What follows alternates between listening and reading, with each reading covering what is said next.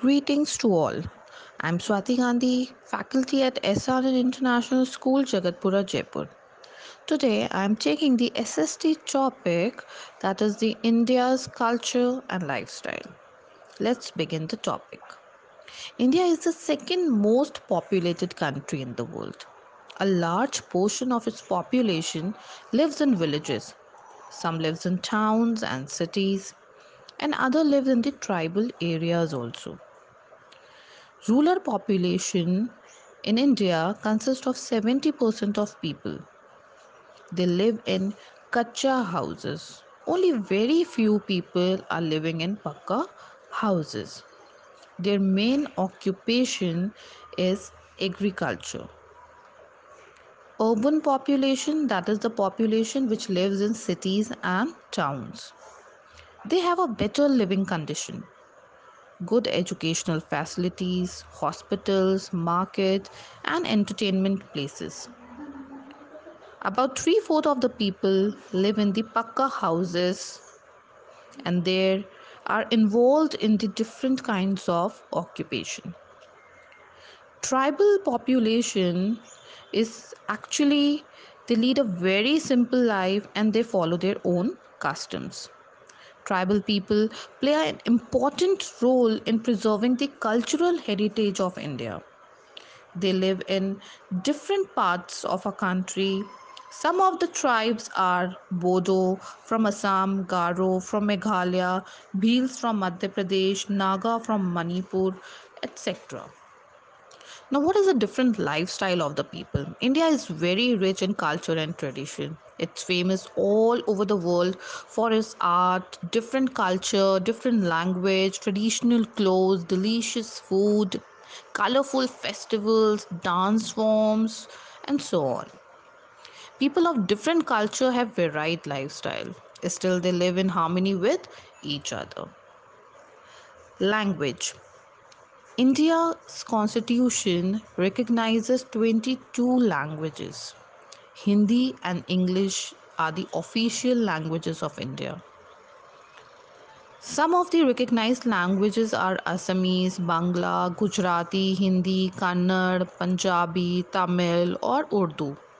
Most of the languages are written from left to right, but interestingly, Kashmiri, Sindhi, and Urdu are written right to left. Clothes of the people. In India, people wear a variety of colorful clothes.